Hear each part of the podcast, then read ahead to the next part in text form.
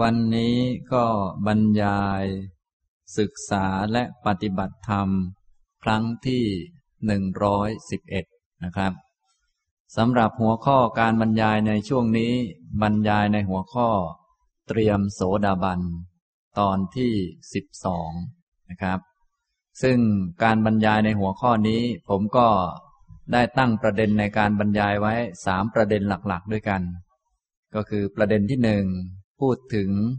ลักษณะและคุณสมบัติของพระโสดาบัน นี้ได้พูดจบไปแล้วนะครับ ประเด็นที่สองพูดถึงคุณประโยชน์และอานิสงส์หรือคุณค่าของความเป็นพระโสดาบัน นี้ก็ได้พูดจบไปแล้ว ประเด็นที่สามพูดถึงวิธีปฏิบัติเพื่อเป็นพระโสดาบัน นี้เป็นประเด็นสุดท้ายสำหรับหัวข้อนี้ ในช่วงนี้กำลังบรรยายอยู่ในประเด็นที่สามคือวิธีปฏิบัติเพื่อเป็นพระโสดาบันนี้นะครับ ซึ่งได้พูดมาหลายตอนแล้ว วิธีปฏิบัติเพื่อเป็นพระโสดาบันถ้าพูดแบบเต็มที่ครบถ้วนสมบูรณ์ ก็คือปฏิบัติตามอริยมรรคมีองค์แปดประการ ให้มีองค์มรรคทั้งแปดมาประชุมกัน ถ้าเพียงพอที่จะเป็นพระโสดาบัน ก็จะมีธรรมจักสุเกิดขึ้นมีดวงตาเห็นธรรม ถ้าทำองค์ทั้งแปดได้สมบูรณ์พร้อมทั้งหมด เต็มที่บริบูรณ์หมด ก็เป็นพระอรหันต์อย่างนี้นะครับ ทีนี้วิธีการปฏิบัติวิธีการสังเกตในประเด็นปลีกย่อย ผมก็ได้ยกพระสูตรมาอธิบายเป็นข้อๆนะครับ ตอนนี้พูดไปสามข้อนะพูดแบบ เป็นรายละเอียดประเด็นปลีกย่อย ข้อที่หนึ่งก็คือ มีปัญญารู้เห็นธรรม ผู้ใดที่มีดวงตามีปัญญา รู้เห็นธรรมะ นี่ก็จะได้เป็นพระโสดาบัน เป็นข้อปฏิบัติ พูดในแง่หัวหน้าของการปฏิบัติธรรมก็คือมีปัญญา นะ ช่วงนี้กำลังพูดในแง่มุมที่เกี่ยวกับปัญญา นะครับ ข้อที่สองก็คือ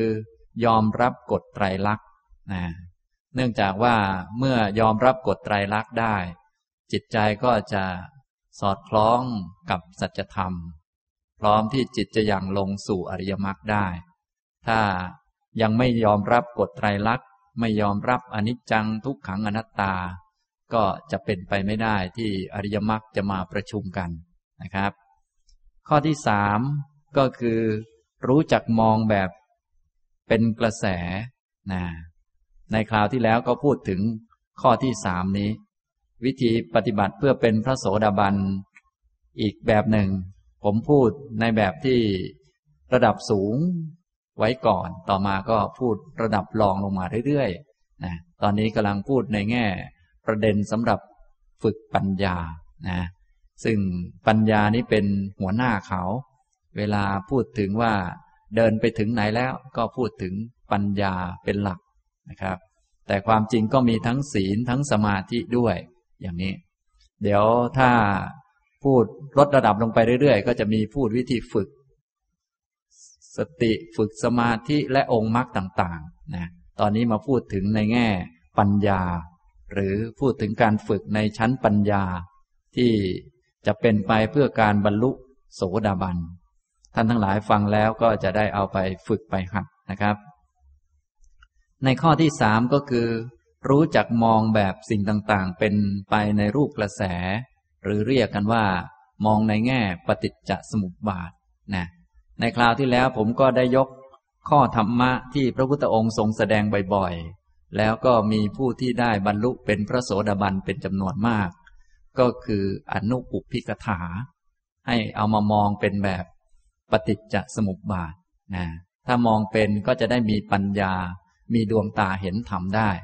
เพราะว่าข้อธรรมะเหล่านี้ เราก็ได้ยินอยู่บ่อยๆ แต่ว่าได้ยินแล้วบางทีอาจจะงงว่าทำไมไม่เกิดปัญญาสักที ที่เป็นอย่างนั้นก็เพราะว่าไม่รู้จักมองในแง่ที่เป็นกระแส ไม่รู้จักมองในแง่ที่เป็นไปในลักษณะที่เคลื่อนที่เคลื่อนไหวนะ อนุปูพิกถาพูดไปในคราวที่แล้ว ซึ่งมีอยู่ห้าอย่าง มีทานนักถา พูดเรื่องทาน ซึ่งเป็นเหตุที่ดี ศีลกถาพูดเรื่องศีล ซึ่งเป็นเหตุที่ดีอีกเหมือนกัน พูดเรื่องสักขกถา สวรรค์ หรือการได้อารมณ์ที่ดีอารมณ์ที่เลิศ ได้รูปเสียงกลิ่นรสสัมผัส หรือว่าได้เกิดในสวรรค์ อันนี้ก็เป็นผลของทานของศีลนะ สิ่งเหล่านี้เป็นกระบวนการในฝ่ายเกิดทุกข์การได้รูปเสียงกลิ่นรสสัมผัสที่ดีๆ ได้เกิดที่ดี ๆ ก็เป็นทุกข์นั่นเองไปเกิด ที่เกิดอย่างนี้ก็เนื่องมาจากเงื่อนไขก็คือ ทานกับศีล เหมือนพวกเราที่มาเกิดในมนุษย์เนี่ยก็เป็นผลของทานศีลต่างๆ อันนี้ก็เป็นสิ่งที่มีมาตามเงื่อนไข เป็นการหมุนวนไปของกองทุกข์ เป็นปฏิจจสมุปบาทฝ่ายเกิดทุกข์อนุปุพิกถาข้อที่สี่ก็คือ การแสดงโทษของกาม โทษของสิ่งที่ได้มานะพวกเรามาเกิดเป็นมนุษย์เนี่ยก็มีโทษคือความเป็นมนุษย์มันอยู่ไม่ยืนไม่ยาว สักหน่อยก็พังลง สมบัติที่มีมาอะไรต่างๆ ที่ได้มาเยอะแยะ สักหน่อยก็ต้องทิ้งไป แม้จะเกิดเป็นเทวดา เทวดาก็เป็นของไม่เที่ยง ไม่แน่ไม่นอน มีอายุ แม้จะเยอะกว่ามนุษย์ แต่ก็มีจุดสิ้นสุดเช่นเดียวกัน ท่านจึงแสดงอายุของเทวดาชั้นต่างๆ เอาไว้ ว่าเทวดาชั้นจาตุมนี้ อายุเท่านี้เท่านี้ เทวดาชั้นดาวดึง อายุเท่านี้เท่านี้ เทวดาชั้นดุสิตอายุเท่านี้เท่านี้ อย่างนี้ ก็เพื่อแสดงให้เห็นถึงว่า สิ่งต่างๆที่ดี ๆ ที่ได้มานั้น มันมี เวลาสิ้นสุดและมีขอบเขตที่จำกัด ในเมื่อมีเวลาที่สิ้นสุดแล้วก็ขอบเขตจำกัดอย่างนั้น มันจึงมีโทษติดตัวมันอยู่ คือมันไม่ใช่ของใครจริง ๆ มันเป็นของไม่เที่ยงนะพระพุทธองค์ก็ได้ทรงแสดง โทษของกามโดยอุปมาต่างๆ มากมาย เช่น กามนี้อุปมาเหมือนโครงกระดูกที่มีเลือดติดอยู่นิดหน่อย โยนให้สุนัขที่หิวโซมัน เลียกิน สุนัขกก็ไม่มีวันอิ่ม มีแต่เหน็ดเหนื่อยลำบากอยู่อย่างนั้น หรือว่าเปรียบเหมือนความฝัน ที่ดูเหมือนว่าในความฝันนั้นมีสิ่งนั้นสิ่งนี้เยอะแยะ พอตื่นขั้น พอตื่นขึ้นแล้ว สิ่งต่างๆที่มีก็หายไป อย่างนี้ ก็เหมือนพวกเราทั้งหลายอุตส่าห์ทำบุญอย่างนั้นอย่างนี้ทำเหตุมาอย่างดี มีทานบ้างศีลบ้าง ก็ได้เกิดเป็นมนุษย์ ได้ทรัพย์สมบัติได้ สิ่งของได้เครื่องอำนวยความสะดวกเยอะแยะ ก็อยู่ในความฝันนะพอ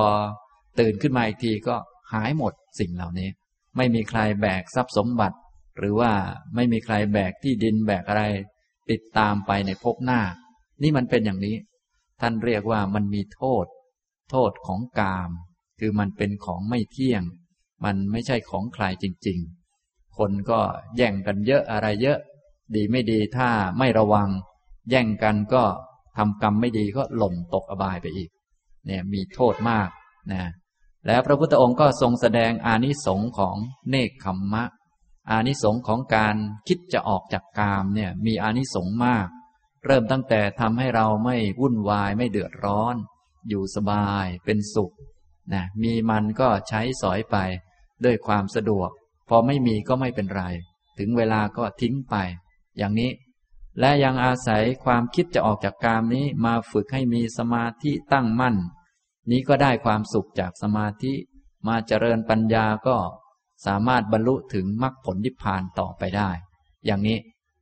ในเรื่องการเห็นโทษของกามและอานิสงค์ของเนคขมมะ นี้ก็เลยเป็นปฏิจจสมุปบาท ในฝ่ายดับทุกข์ในฝ่ายที่จะทำให้เข้าถึงนิพพานต่อไป อย่างนี้นะครับ นี้ได้พูดไปในคราวที่แล้ว เกี่ยวกับ หัวข้อที่ว่ารู้จักมองสิ่งต่างๆ ในแง่ที่มีลักษณะเป็นกระแส โดยยกหัวข้อธรรมที่พระพุทธองค์ทรงแสดงบ่อยๆ แก่คารวาสอย่างพวกเรา ก็คืออนุปุพิกถาห้าประการ ท่านทั้งหลายก็อย่าลืม มองให้เป็นก็จะได้ปัญญานะครับ วันนี้จะยกพระสูตรมาแสดงให้ฟังต่อไปเกี่ยวกับข้อนี้นั่นเอง การรู้จักมองแบบปฏิจจสมุปบาท เราจะเลือกเหตุการณ์อันใดอันหนึ่งมามองก็ได้ โดยเฉพาะสิ่งที่ประสบกับพวกเราบ่อยๆ เช่น เกี่ยวกับการแย่งชิงสิ่งของกันทุจริตต่างๆ หรือว่าการด่าทอกันก็ดีตบตีกันก็ดี อันนี้ก็เป็นสิ่งที่มาตามกระแสแห่งเหตุปัจจัย ถ้าเรามองไม่เป็นก็จะรู้สึกเหมือนมีคนนิสัยไม่ดี คนนั้นด่ากัน คนนี้ตบกันตีกันอย่างนั้นอย่างนี้ แท้ที่จริงบาปอากุศลธรรมทั้งหลายมีพวกทุจริตต่าง ๆ เหล่านี้ มันมาตามกระแสมีลักษณะเป็นไปในรูปที่เป็นการเคลื่อนที่เคลื่อนไหวอยู่นะผมจะอ่านพระสูตรให้ฟังแล้วก็ให้ท่านทั้งหลายลองพิจารณาดู แล้วก็จำไว้ต่อไปก็เมื่อมีเหตุการณ์อย่างนั้นอีก เกิดในตัวเราเองก็ดี หรือว่าเห็นจากสิ่งภายนอกก็ดี ก็จะได้มองให้มีลักษณะเป็นกระแสได้นะครับ ในทีขณิกายมหาวัคมหานิทานสูตร พระผู้มีพระภาคตรัสว่า อานนท์ด้วยเหตุดังนี้แล เพราะอาศัยเวทนา ตัณหาจึงมี เพราะอาศัยตัณหา ปริเยสนา คือการแสวงหาจึงมี เพราะอาศัยการแสวงหา ลาภะคือการได้จึงมี เพราะอาศัยการได้ วินิชยะ คือการกำหนดจึงมี เพราะอาศัยการกำหนด ฉันทราคะ คือความกำหนัดด้วยอำนาจความพอใจจึงมี เพราะอาศัยความกำหนัดด้วยอำนาจความพอใจ อัดโชสานะ คือความ หมกมุ่นฝังใจจึงมี เพราะอาศัยความหมกมุ่นฝังใจ ปริคหะ คือการยึดถือครอบครองจึงมี เพราะอาศัยการยึดถือครอบครอง มัจฉริยะ คือความตรณีจึงมี เพราะอาศัยความตรณีอารักขะ คือความหวงกั้นจึงมี เพราะอาศัยความหวงกั้น บาปอากุศลธรรมเป็นอเนก ย่อมเกิดขึ้น จากการถือท่อนไม้ การถือศาตรา การทะเลาะ การแก่งแย่ง การวิวาท การพูดขึ้นเสียงว่า มึงมึง การพูดส่อเสียด และการพูดเท็จ จึงมี ข้อหนึ่งร้อยสี่อานนท์ข้อที่เรากล่าวไว้เช่นนี้ว่า เพราะอารักขะเป็นเหตุ บาปอากุศลธรรมเป็นอเนกย่อมเกิดขึ้น จากการถือท่อนไม้ การถือศาตรา การทะเลาะ การแก่งแย่ง การวิวาท การพูดขึ้นเสียงว่า มึงมึง การพูดส่อเสียดและการพูดเท็จ เธอพึงทราบเหตุผลที่อารักขะเป็นเหตุ บาปอากุศลธรรมเป็นอเนกย่อมเกิดขึ้น จากการถือท่อนไม้ การถือศาตรา การทะเลาะ การแก่งแย่ง การวิวาท การพูดขึ้นเสียงว่า มึงมึง การพูดส่อเสียด และการพูดเท็จ ดังต่อไปนี้ ก็ถ้าอารักขะไม่ได้มีแก่ใครๆ ในภพไหนๆ ทั่วทุกแห่ง เมื่ออารักขะไม่มีโดยประการทั้งปวง เพราะอารักขะดับไป บาปอากุศลธรรมเป็นอเนก จะเกิดขึ้นจากการถือท่อนไม้ การถือศาตรา การทะเลาะ การแก่งแย่ง การวิวาท การพูดขึ้นเสียงว่า มึงมึง การพูดส่อเสียด และการพูดเท็จได้หรือ ท่านพระอานนท์ทูลตอบว่า เกิดขึ้นไม่ได้เลยพระเจ้าข้าพระผู้มีพระภาคจึงตรัสว่า อานนท์เพราะเหตุนั้น เหตุ ต้นเหตุและปัจจัย แห่งบาปอากุศลธรรมเป็นอเนกที่เกิดขึ้น จากการถือท่อนไม้ การถือศาตรา การทะเลาะ การแก่งแย่ง การวิวาท และการพูดขึ้นเสียงว่า มึงมึง การพูดส่อเสียด และการพูดเท็จ ก็คืออารักขะนั่นเองนะครับ นี่ก็เป็นวิธีพิจารณาในแง่ ทุจริตทั้งหลาย บาปอากุศลธรรมเป็นอเนกนี้ เป็นสิ่งที่มาในรูปลักษณะเป็นกระแส เป็นกระบวนการนะที่พูดด่ากันทะเลาะกัน แก่งแย่งกันอะไรกันที่เราเห็นเป็นประจำจนทั่วโลกไปหมดนี้ ก็เป็นสิ่งที่มาตามเงื่อนไขตามเหตุตามปัจจัย เป็นไปในรูปกระแสนะแต่ถ้าเราเรามองไม่เป็นมันก็จะเป็นตัดตัดตอนตอนไป ว่าคนนั้นนิสัยไม่ดีอย่างนู้นอย่างนี้ก็ว่าไปแท้ที่จริงมันมีลักษณะเป็นไปในลักษณะเป็นกระแสอยู่ ทุกอย่างล้วนเป็นอย่างนี้หมดนะท่านทั้งหลายจึงต้องพยายามหัดมอง จะได้มีปัญญาเห็นชัด จะได้เห็นความไม่มีตัวไม่มีตน เห็นธรรมะ ก็คือสิ่งต่างๆ มันเป็นไปในลักษณะที่เชื่อมโยงต่อเนื่องกัน แม้แต่ทุจริตต่างๆ การแข่งแย่งการด่ากัน ทุบตีกันหรือ แม้แต่แย่งชิงประเทศหรือว่าทำสงครามกันก็ดีอะไรก็ดี ก็เป็นไปในลักษณะเป็นกระแส ไม่มีตัวตนนะอย่างนี้ พระพุทธองค์ตรัสในเรื่องนี้ว่า เริ่มต้นมันมาจากอะไร เริ่มต้นก็มาจากเวทนาคือความรู้สึกเนี่ยทีนี้คนที่ไม่รู้จักความรู้สึก เวทนาตามความเป็นจริง ก็ไปยึดไปถือ ว่า นี่เป็นความสุขของเราเป็นความทุกข์ของเรา เราเป็นผู้สุขเราเป็นผู้ทุกข์ ก็จะเกิดเป็นตัณหา เพราะคนมีความหลงก็รักตัวเอง อยากให้ตัวเอง มีสุขไม่อยากให้ตัวเองเป็นทุกข์ อยากให้สิ่งต่างๆ มันให้ประโยชน์แก่ตัวเอง ให้ผลแก่ตัวเองให้ได้รับความสุขทุกอย่าได้มี นี่ก็เรียกว่าตัณหา พออาศัยตัณหาอย่างนี้ก็ย่อมเกิดการแสวงหา เพื่อไปหาสิ่งนั้นสิ่งนี้ มาอำนวยความสะดวกแก่ตัวเองให้ตัวเองสบาย ไปหาเงินหาทองแล้วก็ไปซื้อสิ่งของต่างๆ ซื้อโน่นซื้อนี่ ซื้อบ้านซื้อที่ดินหรือซื้ออะไรต่อมีอะไรต่างๆ เนี่ย ก็มีการแสวงหา เพราะอาศัยการแสวงหาก็มีการได้มา ก็เป็นเรื่องธรรมดา เพราะสิ่งต่างๆ มันไม่ได้มีอยู่ก่อน ถ้าไปทำเหตุไปหา ไปขวนขวาย ไปฝึกหัดทำเอามันก็ได้มา มันเป็นกฎเกณฑ์ของสังขารนะ ก็เมื่อสแสวงหาก็ได้มา พอได้มาก็มีการกำหนดว่าอันนี้เป็นของเรา อันนี้เหมาะแก่เรา อันนี้ของคุณ อันนี้ของฉัน ก็กำหนดแยกแยะกัน แท้ที่จริงสิ่งนั้นมันก็เป็นสิ่งนั้นของมัน เป็นของใช้ มันไม่เคยเป็นของใคร ไม่เคยเป็นของเรา แต่อาศัยว่ามันทำให้เราเป็นสุขทำให้เราสบายทำให้เราพ้นทุกข์ได้ชั่วครั้งชั่วคราวหรืออะไรก็ตามแต่ ก็พากันแสวงหาแล้วได้มา ก็กำหนดว่านี่ของเรา นี่ของเขากำหนดโน่นกำหนดนี่นะ เมื่อมีการกำหนดว่าเป็นของใคร อันนี้เป็นของเราเราได้มา ก็มีความกำหนัดพอใจยินดีว่ามันเป็นของเรา นะ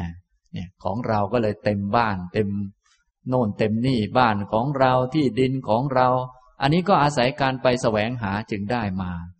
หามาได้ด้วยกำลังแรงของตัวเองเนี่ย มันก็ดูเหมือนจะเป็นของเราจริง ๆ แต่ความจริงไม่เคยเป็นของเราเลยนะคนที่มีความสามารถกว่าคนอื่น ก็หาได้เยอะกว่าคนอื่น ก็นึกว่าเราได้ของเยอะกว่าคนอื่น ก็เป็นของเรา อย่างนั้นอย่างนี้ก็วุ่นวายไป เนี่ย ก็เกิดฉันทราคะคือความกำหนัดด้วยอำนาจความพอใจ พอมีความพอใจก็เกิดความหมกมุ่นฝังใจว่า อันนี้ต้องเป็นของเราอย่างแน่นอน เป็นของคนอื่นไปไม่ได้ เพราะเราหามาด้วยกำลังไปซื้อมาด้วยเงิน หรือเขายอมรับกันทางกฎหมายนะจดว่าเป็นของเราจริง ๆ อย่างโน้นอย่างนี้ ก็มีความหมกมุ่นฝังใจยึดถือครอบครอง เอามาเป็นเจ้าของนะเป็นเจ้าของแม้กระทั่งเอาคนมาเป็นเจ้าของ เป็นสามีกันภรรยากันเอาบ้าน มาครอบครอง เอารถยนต์มาครอบครอง เอาที่ดิน มาครอบครอง เอาแม่น้ำเอาเก้าอี้ เอาโน่นเอานี่ มาครอบครองว่าเป็นของเรานะเนี่ยพอมีการยึดครองก็เกิดความตรณีหวงแหน ทนไม่ไหวที่สิ่งนี้จะไปเป็นของผู้อื่น พอมีการหวงแหนก็ต้องมีการรักษาเอาไว้เพื่อให้เป็นของเราตลอดไป การรักษาสิ่งนั้นให้เป็นของเราให้อำนวยความสะดวกแก่เรา อันนี้นี่เอง เป็นเหตุให้เกิดการทะเลาะเบาแหวง การแก่งแย่ง จริงดีจริงเด่นกัน จนกระทั่ง เกิดสงครามแย่งชิงที่ดินกัน เกิดสงครามแย่งชิง คนสวยๆกันอะไรกันแบบที่เราได้อ่านในวรรณกรรมก็ดีอะไรก็ดีแท้ที่จริงก็ไม่มีอะไร บางทีเขาแย่งนางเอกกัน เอาสองคนมาแย่งผู้หญิงกันอะไรกัน อย่างนี้ก็เพราะไปยึดถือ ว่าอันนี้เป็นของเรา แล้วก็เกิดการรักษาหวงแหน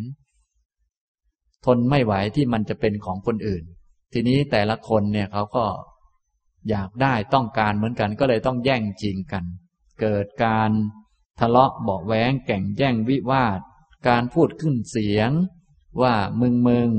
หรือกูกูแบบที่ภาษาเราใช้กัน คือด่าทอกัน ก็เพื่อที่จะหวงสิ่งของของตัวเอง รักษาของตัวเอง ไม่ให้มันเป็นของคนอื่น นี่ อย่างนี้ การพูดส่อเสียดการพูดเท็จหลอกลวงกัน ก็มีมากมาย ทุจริตทั้งหลายก็เต็มโลกแบบที่พวกเราเห็นกัน อย่างนี้ ฉะนั้นทุจริตที่คนอื่นทำก็ดีเราทำก็ดีนี้ไม่ใช่มาลอยๆมาเป็นไปในรูปกระแสเป็นลักษณะที่เคลื่อนมาเรื่อยๆนะ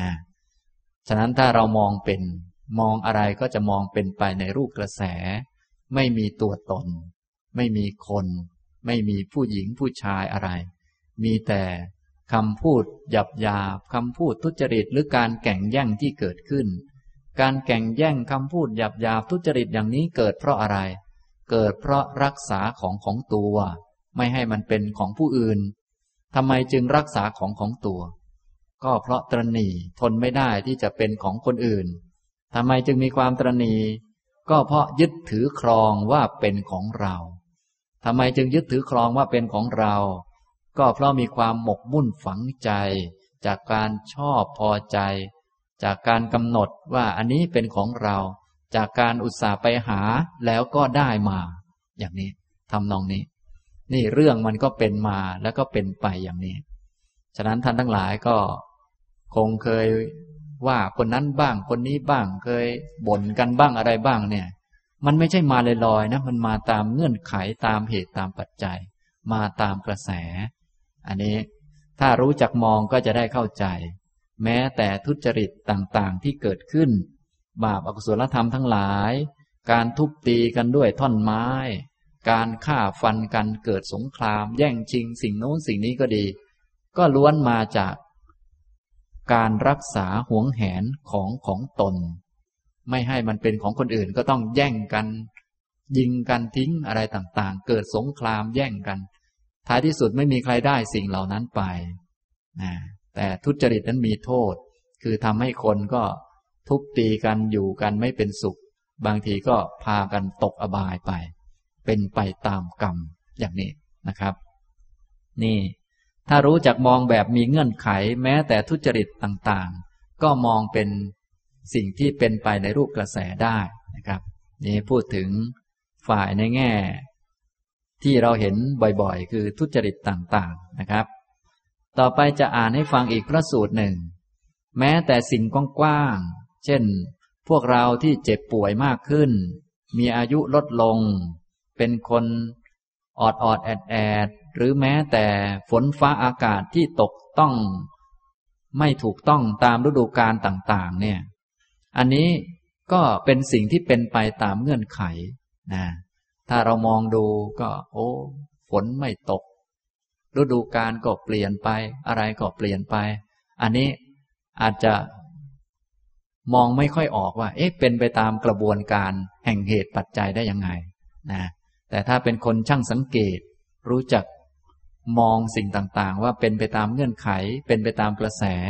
ก็จะมีปัญญามองทะลุได้ จะอ่านพระสูตรให้ฟังที่พระพุทธองค์ได้ตรัสไว้เกี่ยวกับเรื่องนี้ ท่านทั้งหลายฟังแล้วก็จะได้พอเข้าใจและไปหัดสังเกตดูนะสิ่งต่างๆที่เกิดขึ้น แม้แต่ฝนฟ้าอากาศไม่ตกต้องตามฤดูกาลนี้ ก็เป็นไปตามเงื่อนไข เป็นไปตามเหตุปัจจัยที่สืบทอด สืบเนื่องกัน เป็นปัจจัยที่เชื่อมโยงแก่กันและกันนะแม้กระทั่งพวกเราที่เจ็บป่วยมาก ๆ เนี่ย ทุกวันนี้ป่วยเป็นโรคเยอะแยะอะไรต่าง ๆ เนี่ย ก็เป็นจากเหตุปัจจัยเป็นไปตามเงื่อนไขนะอย่างนี้นะครับ ในอังคุตรนิกายจตุกะนิบาตอะธรรมิกะสูตร ข้อเจ็ดสิบพระผู้มีพระภาคตรัสว่า ภิกษุทั้งหลาย ในเวลาที่พระราชาไม่ตั้งอยู่ในธรรม แม้พวกข้าราชการก็ไม่ตั้งอยู่ในธรรม เมื่อพวกข้าราชการไม่ตั้งอยู่ในธรรม แม้พราหมณ์และข้าบดีก็ไม่ตั้งอยู่ในธรรม เมื่อพราหมณ์และข้าบดีไม่ตั้งอยู่ในธรรม แม้ชาวนิคมและชาวชนบท ก็ไม่ตั้งอยู่ในธรรม เมื่อชาวนิคมและชาวชนบทไม่ตั้งอยู่ในธรรม ดวงจันทร์และดวงอาทิตย์ ก็หมุนโคจรไปไม่สม่ำเสมอ เมื่อดวงจันทร์และดวงอาทิตย์โคจรไปไม่สม่ำเสมอ หมู่ดาวนักษัตริย์ก็โคจรไปไม่สม่ำเสมอ เมื่อหมู่ดาวนักษัตริย์โคจรไปไม่สม่ำเสมอ คืนและวันก็หมุนเวียนไปไม่สม่ำเสมอ เมื่อคืนและวันหมุนเวียนไปไม่สม่ำเสมอ เดือนหนึ่งและครึ่งเดือน ก็หมุนเวียนไปไม่สม่ำเสมอ เมื่อเดือนหนึ่งและครึ่งเดือน หมุนเวียนไปไม่สม่ำเสมอ ฤดูและปี ก็หมุนเวียนไปไม่สม่ำเสมอ เมื่อฤดูและปีหมุนเวียนไปไม่สม่ำเสมอ ลมก็พัดไปไม่สม่ำเสมอ พัดไปผิดทาง ไม่สม่ำเสมอ เมื่อลมพัดไปไม่สม่ำเสมอ พัดไปผิดทาง ไม่สม่ำเสมอ วกเทวดาก็ขัดเคืองใจ เมื่อพวกเทวดาขัดเคืองใจ ฝนก็ไม่ตกต้องตามฤดูกาล เมื่อฝนไม่ตกต้องตามฤดูกาลข้าวกล้าทั้งหลายก็ออกรวงสุกไม่พร้อมกัน ภิกษุทั้งหลาย มนุษย์ทั้งหลายบริโภคข้าวกล้าที่สุกไม่พร้อมกัน ย่อมมีอายุน้อยหนึ่งมีผิวพรรณไม่ดีหนึ่ง มีกำลังไม่ดีหนึ่งมีความเจ็บป่วยมากหนึ่งในเวลาที่พระราชาตั้งอยู่ในธรรม แม้พวกข้าราชการก็ตั้งอยู่ในธรรม เมื่อพวกข้าราชการตั้งอยู่ในธรรม แม้พราหมณ์และข้าบดีก็ตั้งอยู่ในธรรม เมื่อพราหมณ์และข้าบดีตั้งอยู่ในธรรม แม้ชาวนิคมและชาวชนบทก็ตั้งอยู่ในธรรม เมื่อชาวนิคมและชาวชนบทตั้งอยู่ในธรรม ดวงจันทร์และดวงอาทิตย์ ก็โคจรไปสม่ำเสมอ เมื่อดวงจันทร์และดวงอาทิตย์ โคจรไปสม่ำเสมอ หมู่ดาวนักษัตริย์ ก็โคจรไปสม่ำเสมอ เมื่อหมู่ดาวนักษัตริย์ โคจรไปสม่ำเสมอ คืนและวันก็หมุนเวียนไปสม่ำเสมอ เมื่อคืนและวันหมุนเวียนไปสม่ำเสมอ เดือนหนึ่งและครึ่งเดือน ก็หมุนเวียนไปสม่ำเสมอ เมื่อเดือนหนึ่งและครึ่งเดือน หมุนเวียนไปสม่ำเสมอ ฤดูและปี ก็หมุนเวียนไปสม่ำเสมอ เมื่อฤดูและปีหมุนเวียนไปสม่ำเสมอ ลมก็พัดไปสม่ำเสมอ พัดไปถูกทางสม่ำเสมอ เมื่อลมพัดไปสม่ำเสมอ พัดไปถูกทางสม่ำเสมอ พวกเทวดาก็ไม่ขัดเคืองใจ เมื่อพวกเทวดาไม่ขัดเคืองใจ ฝนก็ตกต้องตามฤดูกาล เมื่อฝนตกต้องตามฤดูกาล ข้าวกล้าทั้งหลายก็ออกรวงสุกพร้อมกัน ภิกษุทั้งหลาย มนุษย์ทั้งหลายบริโภคข้าวกล้าสุกพร้อมกัน ย่อมมีอายุยืนหนึ่ง มีผิวพรรณผ่องใสหนึ่ง มีกำลังหนึ่ง มีความเจ็บป่วยน้อยหนึ่ง พระผู้มีพระภาคได้ตรัสพระคาถาต่อไปว่า เมื่อฝูงโคข้ามน้ำไป ถ้าโคจ่าฝูงไปคดเคี้ยว โคทั้งฝูงก็ไปคดเคี้ยวตามกัน ในเมื่อโคจ่าฝูงไปคดเคี้ยว ในหมู่มนุษย์ก็เหมือนกัน ผู้ใดได้รับแต่งตั้งให้เป็นใหญ่ ถ้าผู้นั้นประพฤติไม่เป็นธรรม ประชาชนชาวเมืองนั้นก็จะประพฤติไม่เป็นธรรมตามไปด้วย หากพระราชาไม่ตั้งอยู่ในธรรม ชาวเมืองนั้นก็อยู่เป็นทุกข์ เมื่อฝูงโคข้ามน้ำไป ถ้าโคจ่าฝูงไปตรง โคทั้งฝูงก็ไปตรงตามกัน ในเมื่อโคจ่าฝูงไปตรง ในหมู่มนุษย์ก็เหมือนกัน ผู้ใดได้รับแต่งตั้งให้เป็นใหญ่ ถ้าผู้นั้นประพฤติชอบธรรม ประชาชนชาวเมืองนั้น ก็จะประพฤติชอบธรรมตามไปด้วย หากพระราชาตั้งอยู่ในธรรม ชาวเมืองนั้นก็อยู่เป็นสุขอะธรรมมิกสูตรที่สิบจบนะครับ อันนี้ก็ กว้างเหลือเกินนะกว้างจนเต็มโลกไปเกี่ยวข้องกับเทวดาเขาด้วยนะอย่างนี้ท่านทั้งหลายก็จะเห็นว่าสิ่งต่าง ๆ เนี่ยมันไม่ได้อยู่เดียวๆไม่ได้อยู่ลอยๆมันมีลักษณะที่เชื่อมโยงกันเป็นกระแส อิงอาศัยเหตุอาศัยปัจจัย ฉะนั้นถ้าเราฟังเอาไว้ก็จะได้พยายามรู้จักมอง การมองอย่างนี้จะทำให้เกิดปัญญาเกิดความรู้ เป็นเงื่อนไขเป็นปัจจัยอันหนึ่ง จะทำให้เห็นธรรมเป็นพระโสดาบันได้ ถ้ามองแบบเดิมๆของพวกเราก็มองแบบติดตันอยู่ตรงนู้นตรงนี้ ก็จะมีตัวตนมีเรามีเขาอยู่อย่างนั้น เห็นคนทำไม่ดีก็ด่าแต่เขาแช่งแต่เขาอยู่อย่างนั้น นะ บางครั้งก็ไปเห็นว่าไอ้แช่งคนนิสัยไม่ดีเนี่ยมัน ไม่เป็นไรหรอกแช่งแช่งมันไว้ ก็ว่าไป มองไม่เห็นสิ่งต่างๆ เป็นไปตามเงื่อนไขเหตุปัจจัย แท้ที่จริงทุจริตต่างๆ ความแข่งแย่งจริงดีกันอะไรก็ดี ก็ล้วนจากเกิดจากเงื่อนไขนะเงื่อนไขต่อเนื่องกันมาเป็นกระบวนการนะเป็นสิ่งไม่มีตัวตน จนกระทั่งสิ่งกว้างๆแม้ฝนที่ไม่ตกต้องตามฤดูกาลพระอาทิตย์ขึ้น ตกไม่เป็นเวล่ำเวลา ดวงจันทร์ ลมอะไร แรงเบาไม่เป็นที่ไม่เป็นทาง ผิดผิดพลาดพลาดอย่างเนี้ย อันนี้ก็เป็นไปตามเงื่อนไขเป็นไปตามเหตุปัจจัย ซึ่งหลากหลายนะเหตุปัจจัยหลักๆก็คือธรรมะนั่นเอง ถ้าผู้คนประพฤติอธรรม ประพฤติไม่เป็นธรรม เป็นผู้ทำทุจริตเยอะ คิดไม่ดีมาก พูดไม่ดีมาก อะไรต่างๆ เนี่ย สิ่งต่างๆ แวดล้อมทั้งหมด ดินฟ้าอากาศก็จะแปรปรวนเปลี่ยนไปเรื่อยๆ กระทบถึงพวกเทวดาไปอีกนะ อย่างนี้ กระทบมาจนถึงฝนที่ตกต้องตามฤดูกาลหรือเปล่า อย่างนี้ กระทบมาถึงอาหารที่พวกเรากินกันบริโภคกัน อย่างนี้นะครับ อันนี้ ในพระสูตรนี้ พระพุทธองค์ก็ได้ตรัสถึงยกผู้ปกครองขึ้นมาเป็นตัวตั้งก่อน ในเวลาหรือว่าช่วงสมัยที่ผู้ปกครอง พระราชาผู้ได้รับแต่งตั้ง พวกข้าราชการต่างๆ ที่ได้รับแต่งตั้งขึ้นมาให้เป็นผู้ปกครองนั้น ไม่ตั้งอยู่ในธรรม เมื่อชนเหล่านั้นไม่ตั้งอยู่ในธรรม พวกพราหมณ์ขหบดี พวกพ่อคล้า พวกนักการศึกษา ครูอาจารย์ทั้งหลาย ก็ไม่ตั้งอยู่ในธรรม พอพวกนักการศึกษา พวกพ่อค้า คนร่ำรวยไม่ตั้งอยู่ในธรรม พวกชาวบ้าน ชาวนิคมต่างๆ ก็ไม่ตั้งอยู่ในธรรม อย่างนี้ เป็นคนที่ ประพฤติอธรรมกัน ไม่ตั้งอยู่ในธรรมมีการโกหกกันอะไรกัน เยอะแยะมากมาย อย่างนี้ดวงจันทร์และดวงอาทิตย์ก็หมุนไปไม่สม่ำเสมอ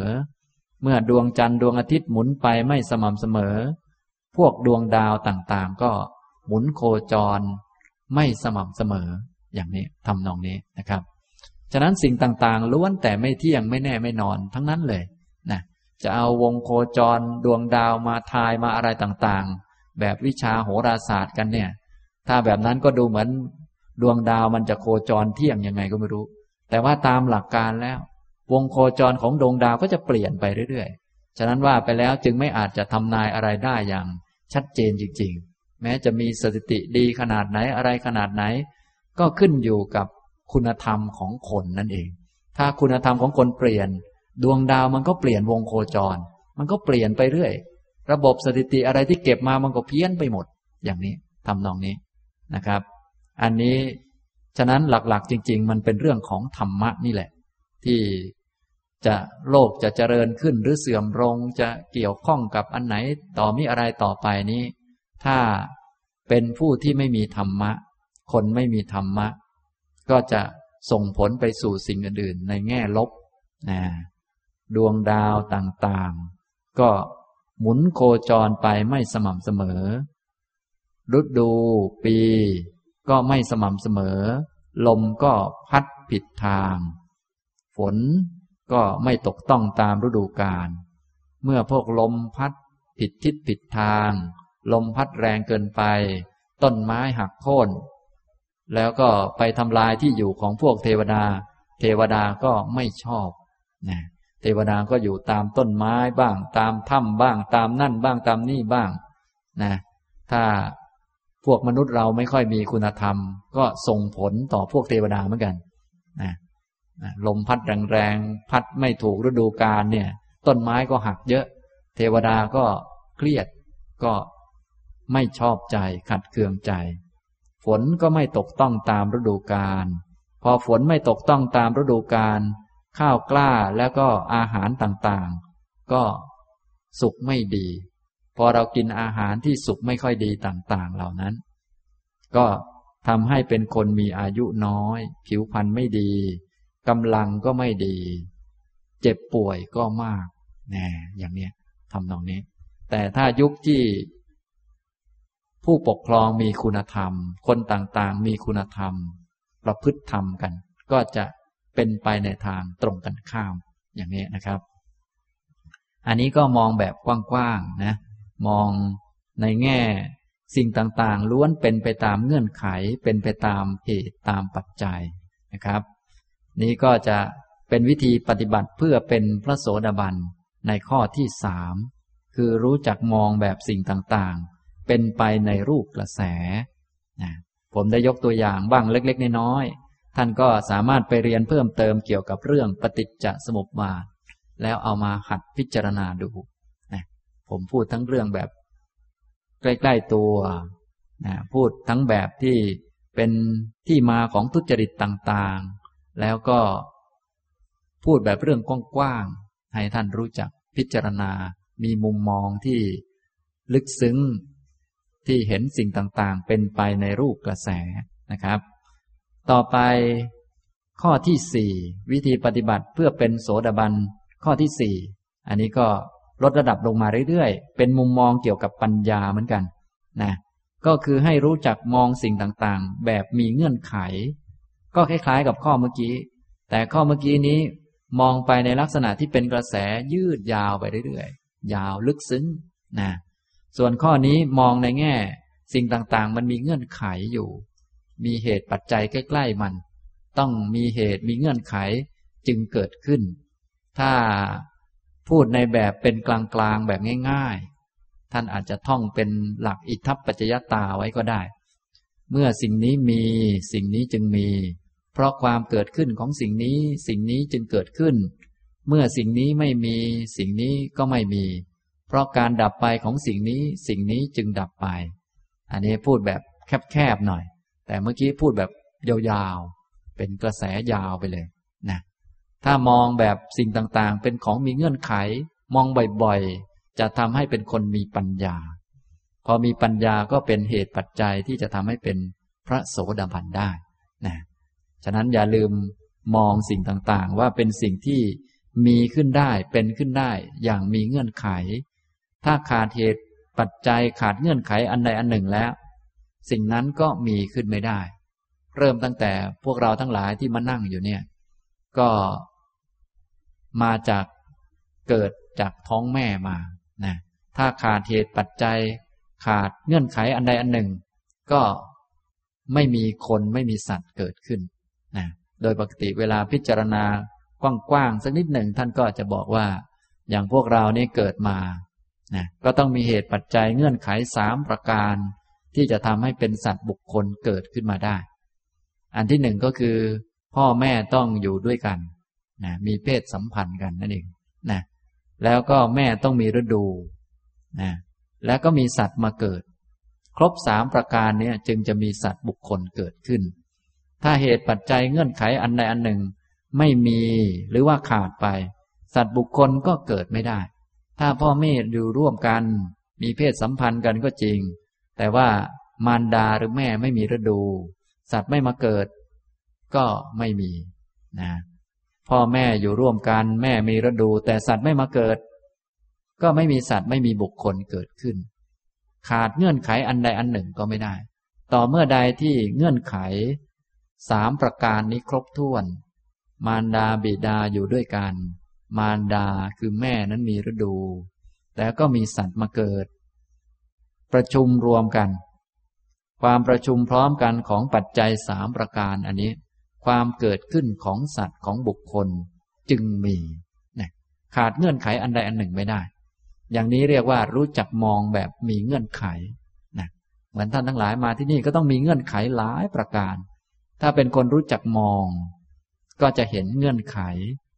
หลายๆอย่างนะเงื่อนไขนั้นเงื่อนไขนี้มันมีเยอะนะครับ อย่างนี้ทำนองนี้ แม้แต่การ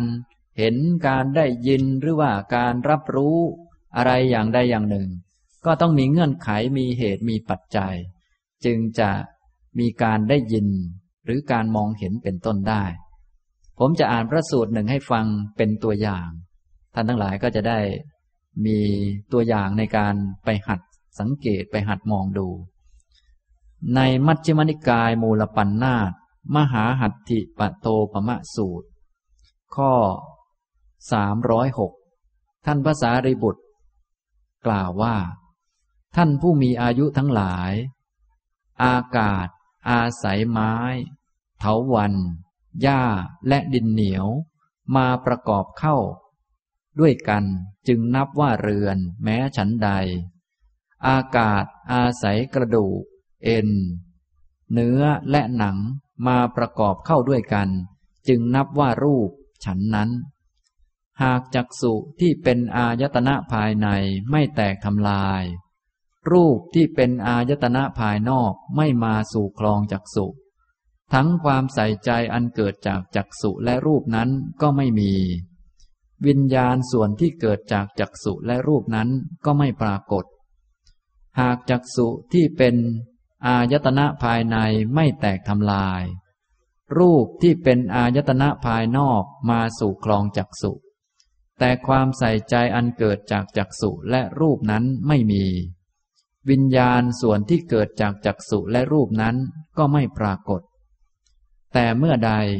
จักสุที่เป็นอายตนะภายในไม่แตกทำลาย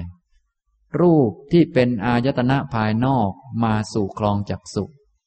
ทั้งความใส่ใจอันเกิดจากจักสุและรูป ก็มี เมื่อนั้นวิญญาณส่วนที่เกิดจากจักสุและรูปนั้น ย่อมปรากฏด้วยอาการอย่างนี้นะครับ นี่แม้แต่การมองเห็นครั้งหนึ่งเนี่ยนะก็มีเงื่อนไขมีเหตุมีปัจจัยนะหลายประการ ในที่นี้ท่านว่ามีสามประการ อันที่หนึ่งก็คือจักสุที่เป็นอายตนะภายในไม่แตกทำลาย กรรมยังรักษาไว้อยู่ ยังมีอายุอยู่ อย่างพวกเราทั้งหลายตอนนี้จักขุประสาทยังไม่แตกทำลายจักขุตายังไม่บอดไป ยังไม่แตกไป รูปที่เป็นอายตนะภายนอกก็มาสู่คลองของจักสุนะนี่ก็เป็นเหตุปัจจัยที่สองเป็นเงื่อนไขอันที่สองและมีความใส่ใจอันเกิดจากจักสุและรูปนั้น ต้องใส่ใจที่จะดูรูปนั้นด้วย ใส่ใจที่จะมองสิ่งนั้นด้วย นี้เป็น เหตุเป็นเงื่อนไขอันที่สามวิญญาณ ส่วนที่เกิดจากจักสุและรูปนั้นจักขุวิญญาณที่มองเห็นรูปนั้นจึงมีขึ้น ฉะนั้นจะเห็นครั้งหนึ่งเนี่ย มีเงื่อนไขมีเหตุปัจจัย ไม่ใช่อยากจะเห็นก็ได้เห็น ไม่ใช่อย่างนั้น บางคนอยากจะเห็น แต่ก็ไม่ได้เห็น อาจจะเนื่องจากว่าจักขุนี้แตกไปซะแล้วตาบอด อันนี้หมดโอกาสเลย แม้จะอยากเห็นเท่าไหร่ก็ไม่ได้เห็น หรือ ตานั้นยังดีอยู่ แต่ว่ารูปไม่ได้มาสู่คลองจักสุอยากจะเห็นแต่รูปไม่ได้โผล่มา ไม่ได้เอาตาไปกระทบกับรูป ถึงอยากจะเห็นหน้าคนนั้น แต่ว่าไม่ได้เจอเขา ก็ไม่ได้เห็นไม่ได้เป็นไปตามอยาก แม้ตาจะดี แต่ว่ารูปไม่มาสู่คลอง ก็มองไม่เห็น หรือว่าตาดีแล้วจักขุยังไม่แตกทำลายไป ตาดีอยู่ รูปก็มาสู่คลองจักสุแล้ว แต่ว่าความใส่ใจไม่มี ไม่ได้สนใจจะดู ก็ไม่เห็นสิ่งนั้นเช่นกัน อย่างนี้ ต่อเมื่อใดที่องค์ประกอบครบถ้วนแล้ว มีเงื่อนไขครบทั้งสามประการนะมีตาดีจักขุประสาทเนี่ยยังไม่แตกไป ไม่ทำลายไป มีรูปมาสู่คลองจักสุมาสู่คลองดวงตา แล้วก็มีความใส่ใจสนใจ ที่จะใช้ตาอันนี้ดูรูปอันนั้น อย่างนี้จักขุวิญญาณที่มองเห็นสิ่งนั้นมองเห็นรูปนั้นจึงมีขึ้น เนี่ย มันยากขนาดนี้ แต่พวกเรานึกว่ามันง่ายนะที่ได้ฟังธรรมะบางคนนึกว่าง่าย ฟังแล้วก็หลับไปเรื่อย อย่างนี้ แท้ที่จริงมันมีเงื่อนไขลึกซึ้ง ต้องมีโสตประสาทเนี่ยยังไม่แตกทำลายไป มีหูยังไม่ทำลายไป มีเสียงมาสู่คลองของโสตะ แล้วก็มีความใส่ใจสนใจที่จะเอาหูฟังเสียงนั้นด้วย โสตะวิญญาณที่ได้ยินเสียงนั้นจึงจะมีขึ้น แต่ถ้าหูแตกทำลายไปแล้ว หูบอด หูหนวกไปแล้ว อันนี้ถึงจะอยากฟังขนาดไหนก็ไม่ได้ฟังไม่ได้ยิน ทีนี้ถ้าเหตุปัจจัยบางอย่างบกพร่องไป แม้หูจะดี แต่เสียงเนี่ยไม่มาสู่คลองของหู ไม่มีคนพูดธรรมะให้ฟัง หรือว่าฟังแล้วไม่ได้ยินบ้าง เพราะเสียงเบาเกินไปหรืออะไรต่อมีอะไร ก็ไม่มีการได้ยินนะหูดีแล้วมีเสียงมาสู่คลองของหูแล้วนะหูก็มาใกล้ๆกับเสียงธรรมะแล้ว แต่ว่าความใส่ใจสนใจที่จะเอาหูฟังเสียงนั้น ไม่มี โสตวิญญาณที่จะได้ยินเสียงนั้น ก็ไม่มีไปได้ยินเสียงอื่น หรือหลับไปหรือสนใจเรื่องอื่นไปนึกเพลินไปก็ได้นี่อย่างนี้ ต่อเมื่อใดที่เงื่อนไขครบทั้งสามประการ คือ โสตะเนี่ยยังไม่แตกทำลาย หูยังดีอยู่ หูยังไม่หนวก มีเสียงมากระทบหู มาสู่คลองของหู มีความใส่ใจที่จะเอาหูเนี้ยฟังเสียงนั้น อย่างนี้แหละ โสตวิญญาณที่รับรู้เสียงนั้นจึงมีขึ้น เนี่ยมันเป็นไปตามเงื่อนไข ทุกอย่างเป็นอย่างนี้หมดนะแต่พวกเราที่มีปัญญาน้อยเนี่ยจะมองไม่เห็น พอมองไม่เห็นก็ประมาทไปบ้างอะไรบ้างวุ่นวายไปนะ อย่างนี้แท้ที่จริงชีวิตของเรานี่มันเหมือนกับแขวนอยู่บนเส้นได้เลย มันเป็นไปตามเงื่อนไข ตามเหตุตามปัจจัย ที่นั่งอยู่นี้ได้ก็มีเงื่อนไข เงื่อนไขหลักๆก็ ลมหายใจเข้าออกเนี่ยถ้าหมดปุ๊บก็จบกันเลย เนี่ย แต่ว่าถ้าคนไม่รู้จากเงื่อนไขมันไม่มีปัญญา พอไม่มีปัญญาก็มองไม่เห็นสิ่งที่มีคุณค่าของสำคัญ เช่นธรรมะอะไรต่อมีอะไรต่างๆ ก็มองไม่เห็น พอมองไม่เห็นก็ไม่เกิดปัญญา นะฉะนั้นถ้ารู้จักมองสิ่งต่างๆ แบบมีเงื่อนไข แบบที่ผมยกตัวอย่างมาเนี่ย แม้แต่เกิดมาเนี่ยนะที่จะมี เราเป็นผู้เป็นคนที่สมมุติกันว่าเกิดมาเนี่ย ก็ต้องมีบิดามารดาเนี่ยอยู่ร่วมกัน แม่ก็มีฤดู แล้วก็มีสัตว์มาเกิดต้องครบเงื่อนไข ถ้าไม่ครบเงื่อนไขนี้ไม่มีสัตว์เกิดขึ้นมาเนี่ยจนกระทั่งจะเติบโตขึ้นมาได้ ก็ต้องมีเงื่อนไข โอ้ถ้าพูดว่ามีอะไรบ้างนี่มันเยอะไปหมด ฉะนั้นอันนี้พูดเป็นแบบหัวข้อและตัวอย่างเอาไว้ ท่านทั้งหลายก็จะได้ไปหัดสังเกต ให้มองว่าสิ่งต่างๆ เป็นสิ่งที่มีขึ้นได้อย่างมีเงื่อนไข อย่างที่ท่านพระสารีบุตรตั้งประเด็นขึ้นมาก่อน บอกว่า ท่านผู้มีอายุทั้งหลาย อากาศ อาศัย ไม้ เถาวันหญ้าและดินเหนียว มาประกอบเข้ากัน จึงนับว่าเรือน แม้ฉันใด เรือนที่เขานับกันเรียกกัน ก็เป็นสิ่งที่เกิดขึ้นอย่างมีเงื่อนไข อาศัยไม้เป็นโครง อาศัยเถาวันมามัดกัน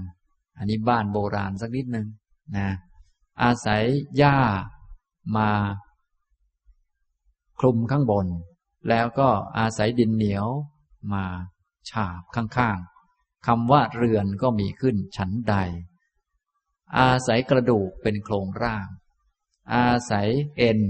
ผูกโครงไว้ด้วยกัน ให้มันเป็นรูปร่างคนนะเอาหัวมาวาง เอากระดูกคอมาวาง เอากระดูกแขนกระดูกขามาวาง แล้วก็เอาเอ็นมามัดไว้นะทีนี้ก็เอาเนื้อมา อัดเข้าไปให้มันเต็มนะเพราะว่าถ้ามีแต่กระดูกมันก็จะเป็นผีไปนะก็เอาให้มันเป็นผีหนักขึ้นนะก็เอาเนื้อมาอัดเข้าไป และหนังมาฉาบอยู่ นะประกอบเข้าด้วยกันคำว่ารูปว่าคนว่าหญิงว่าชาย ก็มีขึ้นฉันนั้นแหละ เนี่ยสิ่งต่างๆ มันเป็นไปตามเงื่อนไข เป็นไปตามเหตุตามปัจจัยอย่างนี้นะเริ่มตั้งแต่พวกเราเกิดมาก็ดีดำรงอยู่ได้ก็ดีอะไรก็ดี จนกระทั่งได้เห็นได้ยิน ได้ดมกลิ่นได้ริมรสได้รับรู้เรื่องโน้นเรื่องนี้ ก็เป็นเพราะเงื่อนไขต้องมีเงื่อนไขนะ ฉะนั้นท่านรับรู้เรื่องอะไรอย่าตามเรื่องนั้นเรื่องนี้ไป ต้องพิจารณาว่า ที่ได้รับรู้เรื่องนั้นเป็นเพราะมีเงื่อนไข ต้องมีเงื่อนไขครบจึงจะได้ยินเรื่องนั้น มีเรื่องเยอะแยะในโลกนี้ที่ไม่มาสู่การรับรู้ทำไมจึงเป็นอย่างนั้น เพราะเงื่อนไขบางอย่างมันไม่ครบถ้วนนะ อย่างนี้ พอรู้จักอย่างนี้แล้วเราก็จะได้ทำเงื่อนไขที่ดี ๆนะอันไหนที่ เงื่อนไขครบแล้ว เช่น มีโอกาสฟังธรรมก็จะได้ฟัง เพราะมันยากมาก ต้องหูดีก่อน ต้องหูยังไม่หนวกก่อน แล้วต้องมีเสียงธรรมะ มาสู่คลองของหู มาสู่คลองของโสตะนะถ้าไม่มีเสียงมา หรือเสียงมาแต่มาไม่ถึง มาไม่ได้ยิน อย่างนี้ก็หมดกันนะต้องมีเสียงมา แล้วก็นอกจากมีหูดี มีเสียงมากระทบที่หูแล้ว ก็ต้องมีความใส่ใจสนใจที่จะเอาหูนี้ฟังเสียงนั้น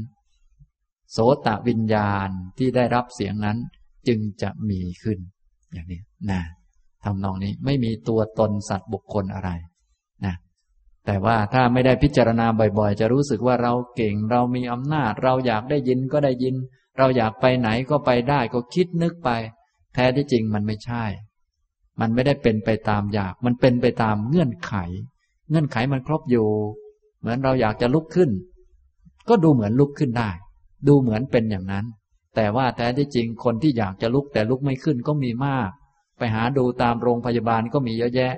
แต่ว่าเรามองไม่เป็นมองไม่ออกตามันบอด ฉะนั้นจึงต้องหัดพิจารณา ที่ยังลุกได้เป็นเพราะเงื่อนไข เงื่อนไขอะไรบ้าง ก็ลองพิจารณาดู ได้สักสองสามเงื่อนไขสี่เงื่อนไขก็ไม่เป็นไร ให้มีปัญญา การมองอย่างนี้จะทำให้เกิดปัญญา เกิดความรู้เห็นสัจธรรม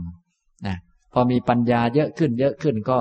ได้เห็นกระบวนการปฏิจจสมุปบาทยอมรับกฎไตรลักษณ์เห็นธรรมเป็นโสดาบันได้นะอย่างนี้นะครับ แต่ถ้าไม่หัดมองอย่างนี้เราก็จะมองทื่อๆเหมือนเดิมทำอะไรตามอยากตามคิดเหมือนเกิน เหมือนเดิม อยากไม่อยาก คิดไม่คิดวุ่นวายอยู่อย่างนั้น แท้ที่จริงสิ่งต่างๆ มันไม่ได้เป็นไปตามอยาก ไม่ได้เป็นไปตามไม่อยาก ไม่ได้เป็นไปตามคิด ไม่ได้เป็นไปตามไม่คิด ไม่ได้เป็นไปตามที่เห็น หรือตามที่ไม่เห็น แต่มันเป็นไปตามเงื่อนไขนความรู้เงื่อนไขนี่แหละ เป็นปัญญานะอย่างนี้นะครับทำนองนี้ เหมือนเราอยากจะมีความสุขนะอยากจะมีความสุข ทุกคนก็อยากจะมีความสุข ถ้าความสุขเนี่ยมันเกิดได้ตามอยาก ทุกคนก็สุขกันหมด ทุกคนก็ไม่อยากเป็นทุกข์ทั้งนั้น ถ้าทุกข์มันไม่มา เพราะเราไม่อยากมันก็ดีไม่ต้องเป็นทุกข์เลย แต่ว่ามันไม่ได้เป็นอย่างนั้น มันเป็นไปตามเงื่อนไขนี่อย่างนี้การรู้จักมองอันนี้เราเรียนธรรมะข้อไหน อันนี้ก็จะได้ปัญญา เพราะรู้ว่า โอ้นี่มันเป็นเงื่อนไขให้เกิดอันนี้ อันนี้อันนี้อยากจะได้ความสุข ก็อย่าไปทำทุจริต ให้ทำสุจริตทำบุญกุศล เพราะอันนี้เป็นเงื่อนไขให้เกิดความสุข อย่างนี้เป็นต้นนะพอรู้จักมองแบบเงื่อนไขแล้วก็มองให้ทะลุปลุกโปร่งไป เป็นกระแส ความสุขนี้มันเที่ยงไหมยาวนานไหม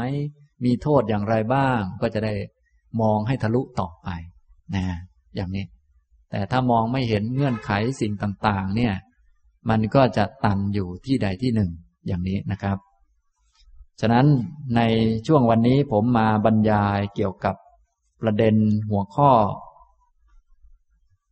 วิธีปฏิบัติเพื่อเป็นพระโสดาบันนะซึ่งพูดถึงข้อที่สามแล้ว ในข้อที่หนึ่งข้อที่สองได้พูดมาจากคราวก่อนๆคือข้อที่หนึ่งมีปัญญารู้เห็นธรรม ผู้ใดรู้ธรรมเห็นธรรม มีธรรมจักสุมีดวงตาเห็นธรรม ก็ได้เป็นพระโสดาบัน ข้อที่สองยอมรับกฎไตรลักษณ์ เพราะการยอมรับกฎไตรลักษณ์นี้ จะทำให้อริยมรรคมาประชุมรวมกันได้นะมีพื้นฐานให้อริยมรรคมารวมกัน ปกติเราก็จะทราบว่า ข้อปฏิบัติเนี้ยก็คือต้องดำเนินตามอริยมรรคแต่จิตนี่มันไม่ยอม มันไม่ลง จะทำยังไงให้มันลง จะต้องยอมรับกฎไตรลักษณ์ให้ได้ ถ้าใจมันยังดื้อต่อกฎไตรลักษณ์ดื้อต่อกฎธรรมชาติมันจะไม่ยอม เขาด่าเราเราก็ควรจะได้มีโอกาสด่าตอบบ้าง มันจะคิดอยู่เท่านั้นแหละนะเขานิสัยไม่ดีฉะนั้นเราไม่ต้องเมตตาเขาหรอก มันจะคิดได้เท่านั้น มันก็คิดผิดพูดผิดตลอดไป แต่ถ้ามันยอมรับกฎไตรลักษณ์ได้ ว่าโอ้สิ่งต่างๆ ไม่แน่ไม่นอน เป็นของไม่เที่ยงเป็นทุกข์ไม่ใช่ตัวเราของเรา จิตมันก็จะยั่งลงสู่ข้อปฏิบัติที่ถูกต้อง ถึงแม้คนจะทำไม่ดี ก็ให้อภัยต้องเมตตา ความคิดมันก็จะถูกคำพูดก็จะถูกได้ ความเพียรต่างๆก็จะถูกนะแต่ถ้าไม่ยอมรับเนี่ยมันจะไม่ยอมนะ ถึงแม้จะฟังมานานแล้วว่า ข้อปฏิบัติต้องอยู่ในนี้ ต้องไม่โกรธเขาโกรธเขามันไม่ดีต้องให้อภัยนะให้อภัยได้หมด ยกเว้นไอ้หมอนี่ มันก็อย่างเงี้ยมันไม่ยอมจิตเราเนี่ยมันเป็นอย่างเงี้ย จึงต้องฝึกให้ได้ ถ้าฝึกไม่ได้มันก็ไม่ได้อยู่งั้นเนี่ยข้อที่สองก็เลยต้องยอมรับกฎไตรลักษณ์นะครับ ข้อที่สามก็คือรู้จักมองสิ่งต่างๆ ในลักษณะเป็นกระแสยาวๆ ไม่มีอันไหนมาแบบโดดมาเลยไม่มี ต้องเป็นกระแสที่ยาวมากนะทีนี้พวกเราไม่ต้องยาวอะไรมากก็ได้ ถ้ายาวจริง ๆ มันก็หาจุดตั้งต้นไม่เจอ อย่างที่พระพุทธองค์ตรัสไว้ นั้นพระองค์เป็นสัพพัญญูก็ทราบว่า หาจุดตั้งต้นไม่เจอ แม้แต่นิสัยเราที่เป็นคนขี้เกียจอย่างนี้มันมาจากไหน ถ้าไล่จริง ๆ นี้มันก็หาไม่เจอนะ โอ้ย เป็นเพราะว่าชาติเก่าๆนั้น เราเกิดเป็นงู เป็นพญานาค แล้วก็นอนยาวเป็นชาติชาติอยู่นั่นน่ะ มาชาตินี้ก็เลยนั่งฟังทำก็หลับทุกทีไป แล้วก็หลายชาติไปอีกมันก็ยืดยาวไปด้วย นะ ถ้ามองทะลุขนาดนั้นก็ พระพุทธองค์ก็ตรัสว่าที่สุดเบื้องต้นนั้นมันไม่มี ฉะนั้นเราก็ไม่ต้องมองถึงขนาดลึกขนาดนั้น เอาแค่ว่า มันยาวนะ ไม่ใช่สั้น ๆ แบบตาเห็นนี่หรอก มันลึกกว่านั้น ไอ้ตาเรานี่มันจำกัด ฉะนั้นต้องฝึกปัญญา ทีนี้ปัญญาจะมีได้ต้องหัดมองอ่าเป็นได้สองขั้นตอนสามขั้นตอนสี่ขั้นตอนก็มองไป แล้วแต่นะครับ อันนี้ผมก็เลยยกเรื่องอนุบุพิกถาเนี่ยเป็นตอนขั้นขั้นห้าขั้นเนี่ยให้ท่านลองพิจารณาดู เป็นกระแส พระพุทธองค์แสดงบ่อย อย่าลืมมองดู แล้วก็ เหตุเกิดของทุจริตการแข่งแย่งกันต่างๆนี่ที่เรามองเห็นเนี่ย ไม่ใช่ลอยๆมา ไม่ใช่คนนี้ วันดีคือดีก็ด่ากันเลย ไม่ใช่อย่างนั้น มันมีเงื่อนไขอยู่เบื้องหลังเป็นตอนๆมากว่าจะมาถึงวันนี้ กว่าจิตใจจะหยาบช้าขนาดนี้อะไรขนาดนี้ กว่าจะด่ากันได้อะไรได้ แย่งกันได้นี่ไม่ใช่ธรรมดา มันหลายขั้นหลายตอนมามากนะอย่างนี้นะครับ อันนั้นได้กล่าวให้ฟังนะ แล้วก็ได้กล่าวถึงเงื่อนไขยาวๆแบบกว้างๆทั้งโลกเลยนะที่เกี่ยวกับดินฟ้าอากาศ อาหารจนกระทั่ง ที่พวกเราป่วยเป็นโรคไม่ค่อยแข็งแรงกันอย่างนั้นอย่างนี้มาเพราะอะไร จริงๆ แล้วถ้าพูดแบบรวมๆก็คือธรรมะนี่เป็นใหญ่จริงๆนะถ้าคนประพฤติอัตธรรมกันเนี่ยก็ คนอื่นๆ สภาพอากาศสิ่งแวดล้อมก็ปั่นป่วนไปหมดนะและก็ส่งผลกระทบมาสู่ตัวเองนั่นแหละ ตัวเองก็อายุสั้นลงด้วย แต่ถ้าเป็นผู้ประพฤติธรรม ก็ส่งผลไปในแง่ดี และก็ส่งผลมาสู่ตัวเองเหมือนกัน ตัวเองก็อายุยืนด้วย สุขภาพก็ดีด้วยอีกอย่างนี้นะหลักๆกก็เป็นเรื่องของธรรมะนะแต่ที่อ่านให้ฟังนี้พระพุทธองค์แสดงไว้เราก็จะได้พอมองออกว่า เออสิ่งต่างๆเนี่ยมันไม่ได้อยู่แค่ตาเห็น มันมีอะไรที่ลึกซึ้งกว่านั้น การมองอะไรที่ลึกลงไปเรื่อยๆ หลายขั้นหลายตอนเนี่ย เรียกว่ามองในรูปกระแสนะมองแบบปฏิจจสมุปบาทนะแม้แต่พวกเราในชาตินี้ก็ไม่ได้ชาติเดียวเมื่อไหร่ก็ไล่ไป นิสัยใจคอต่างๆ กว่าจะเป็นอย่างนี้อย่างนี้ขึ้นมานะจนกระทั่งกว่าจะได้มาสนใจธรรมะมีศรัทธาเนี่ย ก็ไม่ได้มาลอยๆอาจจะชาติก่อนๆนู้นอะไรก็ว่าไป อย่างนี้นะครับทำนองนี้ นี้เรียกว่า รู้จักมองแบบสิ่งต่างๆ เป็นไปในรูปกระแส หรือพูดเป็นภาษาธรรมะ คือ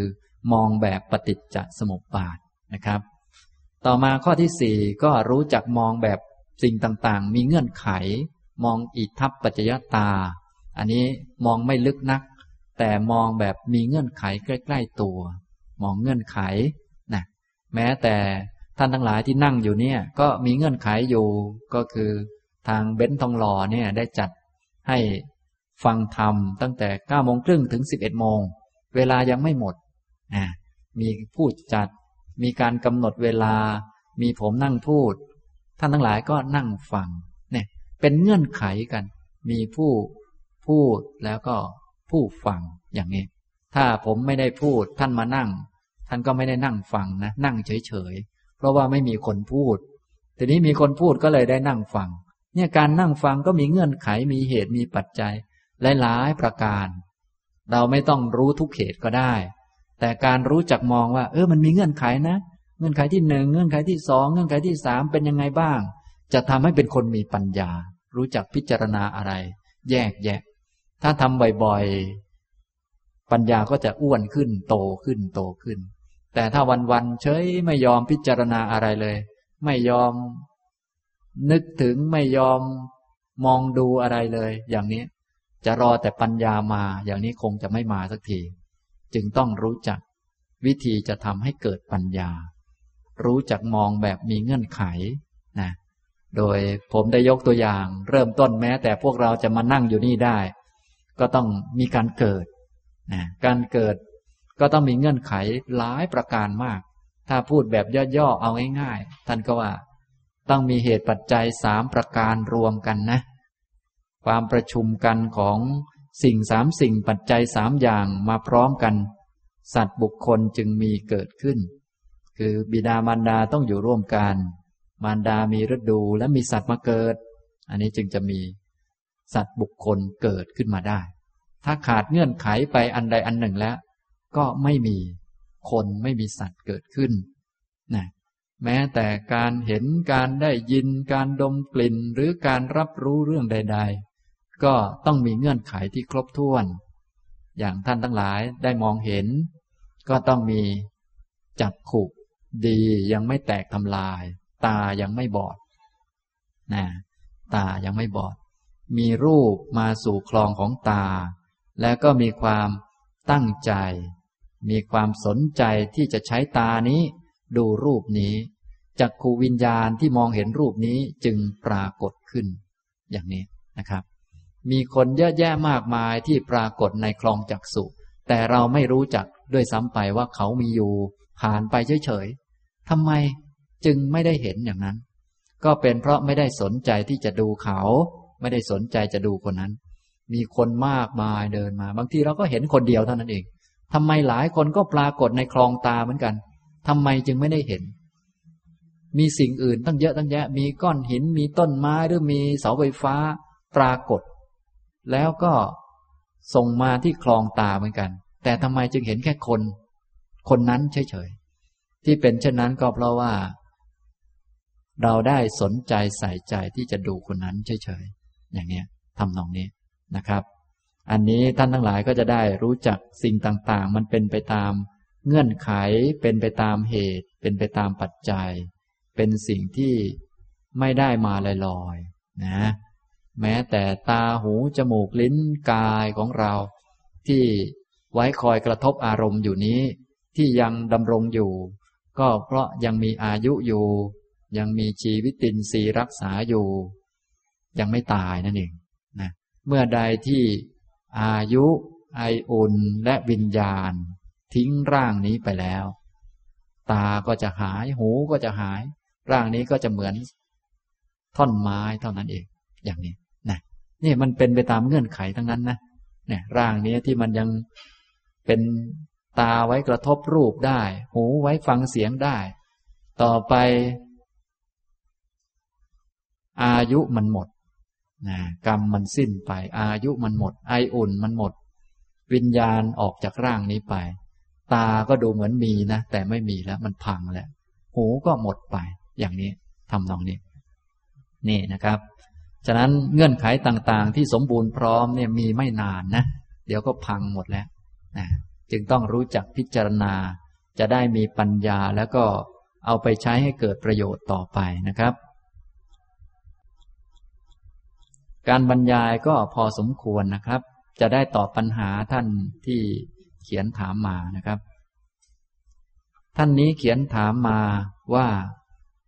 กราบสวัสดีอาจารย์สุภีทุมทองที่เคารพ ข้อหนึ่งพระโสดาบันมีดวงตาเห็นธรรม จะต้องมีสมาธิตลอดเวลาหรือไม่ เพื่อที่จะเห็นธรรม ไม่ต้องนะไม่ต้องมีสมาธิตลอดเวลา พอทูดถึงการมีปัญญาเราก็นึกว่า เออจะต้องมีปัญญาตลอดวันตลอดคืน ไม่ต้องนะมีปัญญาตอนที่มีปัญญานั่นแหละ ตอนที่ยังไม่มีเราก็มีสติสัมปชัญญะมีศีล แล้วก็ทำกิจอื่น ๆไป ถึงเวลามีปัญญาก็มี แต่ตอนนี้มาพูดเน้นตอนปัญญาเฉยๆไม่ใช่ว่าจะต้องมีปัญญาเหมือนที่ผมพูดตลอดเวลา ไม่ใช่อย่างนั้นนะก็มีตอนที่มี ตอนที่ไม่มีก็มีสติ มีสมาธิมีศีลอย่างนี้เป็นต้น ตอนสวดมนต์เราก็นึกถึงคุณพระพุทธเจ้า อันนี้ไม่ต้องมีปัญญามากหรอกใช้ศรัทธานำเอาก็ได้นะทำกิจหน้าที่ในครอบครัวก็ทำหน้าที่ของตนเองไปมีความรับผิดชอบ มีความอดทนไปนะถึงเวลามีสมาธิก็มี แล้วก็เจริญปัญญาก็เจริญ ก็เป็นเวลาเป็นเวลาไป อย่างนี้ครับ ไม่ต้องมีปัญญาตลอดเวลา ปัญญาที่ไม่มีตลอดเวลานั่นแหละ เวลามันมีขึ้นมาแล้ว มันเป็นดวงตาแล้ว แม้ตอนอื่นจะไม่มีปัญญามันก็ไม่หลงอีกต่อไปแล้ว อย่างนี้ทำนองนี้นะครับ ข้อที่สอง